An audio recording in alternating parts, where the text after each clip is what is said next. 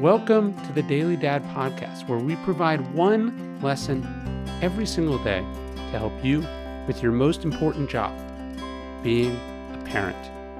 I'm Ryan Holiday, and I draw these lessons from ancient philosophy, modern psychology, practical wisdom, and insights from parents just like you all over the world.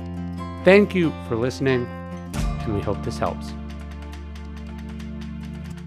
It's only been given for an hour. Seneca knew from experience. In one of the most dreadful periods of his life, he lost his livelihood, his home, and then his young child. He was exiled on false charges. He buried an infant. Fortune, she can be cruel. This is why, as Seneca would write in a beautiful and moving essay known as one of his consolations, that he would write to Marcia, the daughter of a prominent Roman historian. He wrote, Snatch the pleasures your children bring. Let your children in turn find delight in you and drain joy to the dregs without delay. No promise has been given you for this night. Nay, I have offered too long a respite. No promise has been given even for this hour.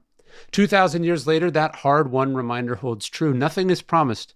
The future is uncertain. It's a scary world, one that we're hostages to, as we've said.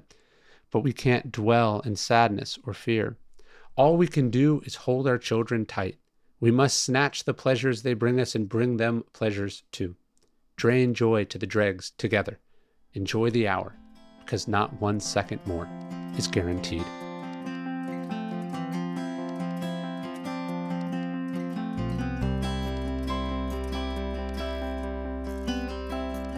Hey, you're listening to the Daily Dad Podcast, one meditation a day inspired to help you do your most important job, which is be a great father.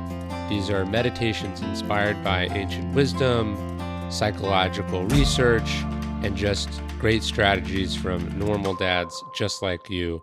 Thanks for listening.